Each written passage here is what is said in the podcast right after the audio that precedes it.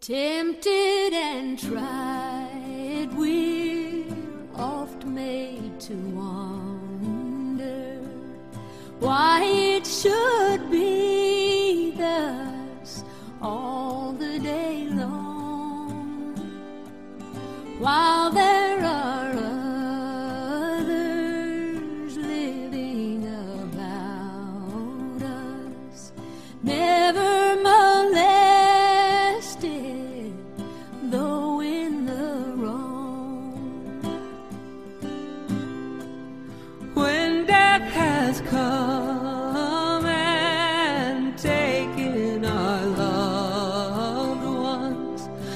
it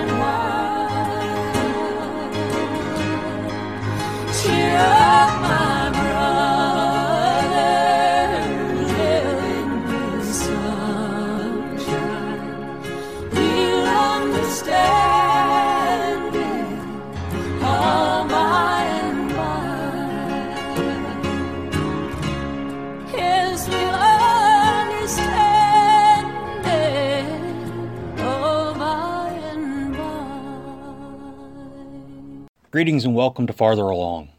This service is an offering from Redeemer Evangelical Lutheran Church in Robbinsdale, Minnesota, to assist your daily devotions through a series of meditations on Luther's Small Catechism. This eight week series takes a few moments to reflect upon what God has given us to believe, teach, and confess through his humble servant Martin Luther. Today's devotion follows the order of Matins found on page 219 in the Lutheran Service Book. Matins is a traditional morning service that the Church has used in daily devotions for centuries. It focuses the mind upon the beginning of the day that the Lord has made. May the Word of God that will be shared in this devotion richly bless you through the Word incarnate, Jesus Christ. Amen. O Lord, open my lips, and my mouth will declare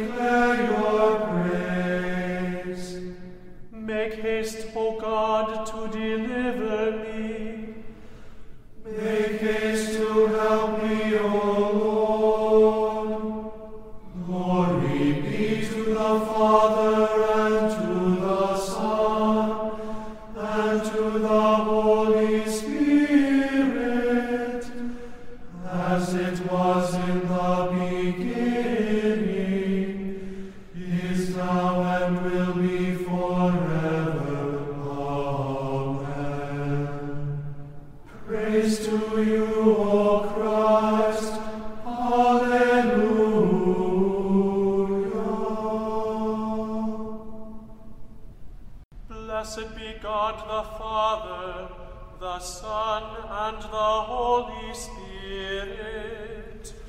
O come, let us worship him.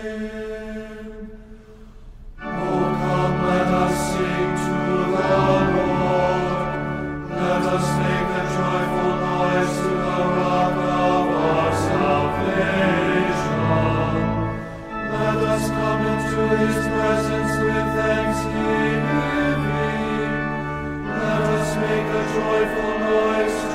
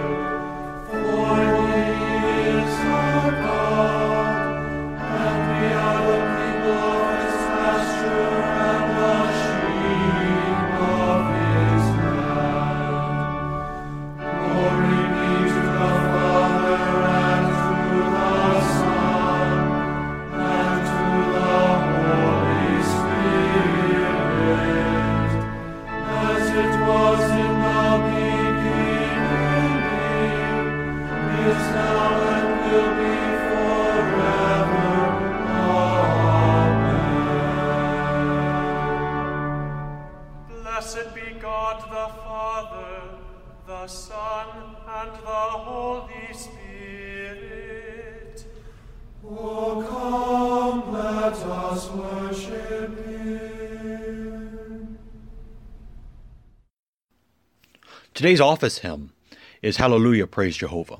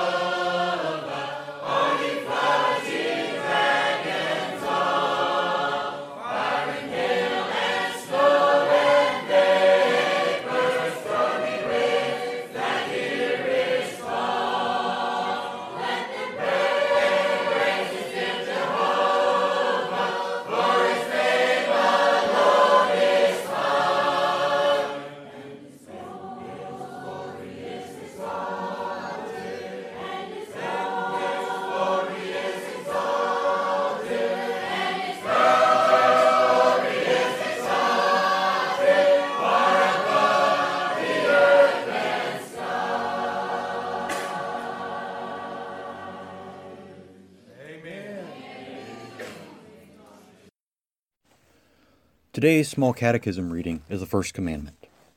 You shall have no other gods. What does this mean? We should fear, love, and trust in God above all things.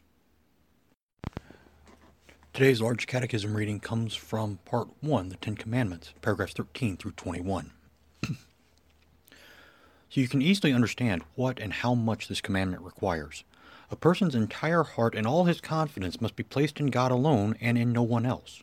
For to have God, you can easily see, is not to take hold of him with our hands or to put him in a bag like money or to lock him in a chest like silver vessels. Instead, to have him means that the heart takes hold of him and clings to him. To cling to him with the heart is nothing else than to trust in him entirely. For this reason, God wishes to turn us away from everything else that exists outside of him and to draw us to himself. For he is the only eternal good. It is as though he would say, Whatever you have previously sought from the saints, or whatever things you have trusted in money or anything else, expect it all from me. Think of me as the one who will help you and pour out upon you richly all good things. See, here you have the meaning of the true honor and worship of God, which pleases God, and which he commands under penalty of eternal wrath. The heart knows no other comfort or confidence than in him. It must not allow itself to be torn from him. But for him it must risk and disregard everything upon earth. On the other hand, you can easily see and sense how the world practices only false worship and idolatry. For no people have ever been so corrupt that they did not begin and continue some divine worship. Everyone has set up as his special God whatever he looked to for blessings, help, and comfort.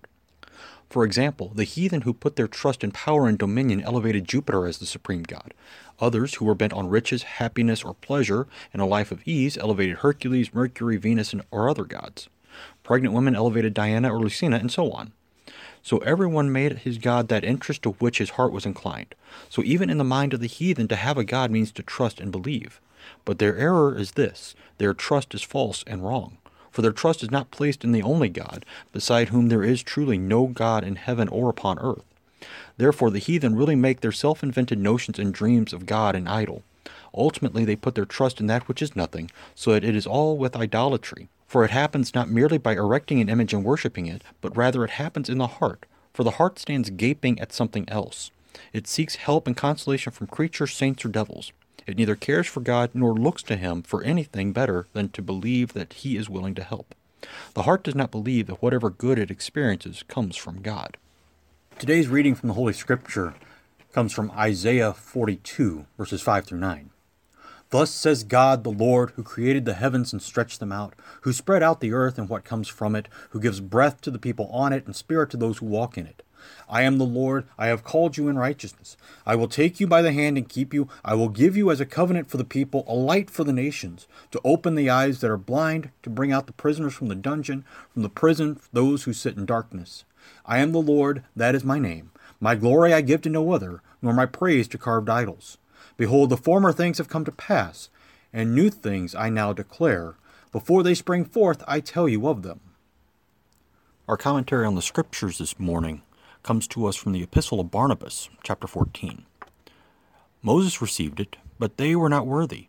But learn how we received it. Moses received it as a servant, but the Lord gave it to us as the people of the inheritance by suffering for our sakes and it was manifested both that they might be perfected in their sins, and that we, through Jesus, the Lord who inherits the covenant, should receive it.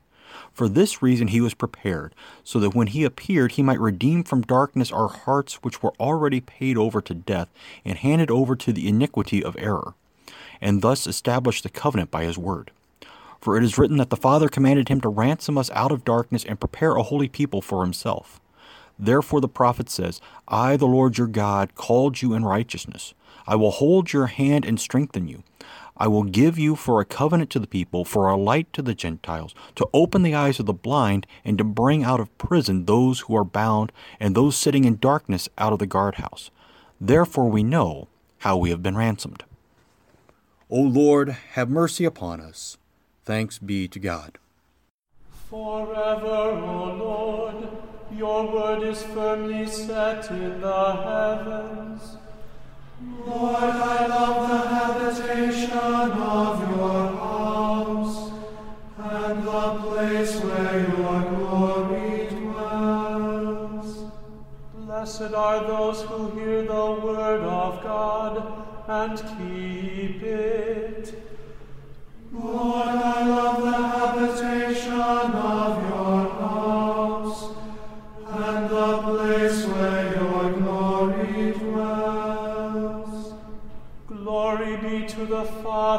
and to the Son, and to the Holy Spirit.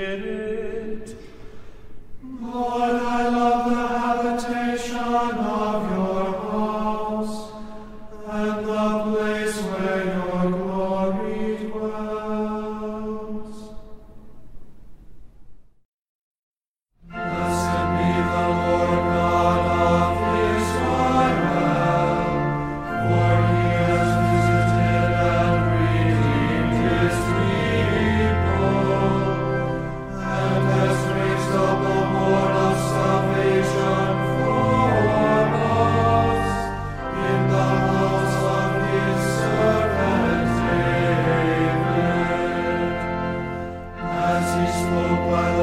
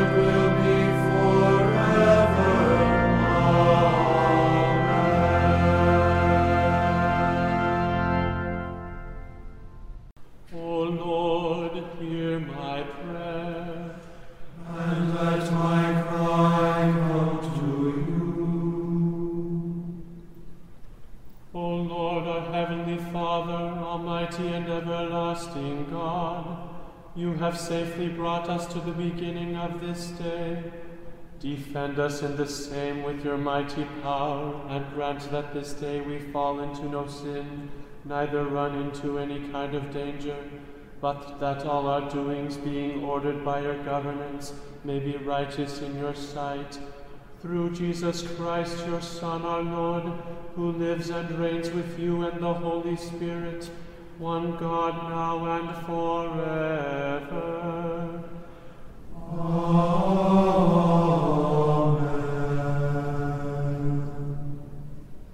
Let us bless the Lord. Thanks be to God. The grace of our Lord Jesus Christ and the love of God and the communion of the Holy Spirit be with us all. Amen.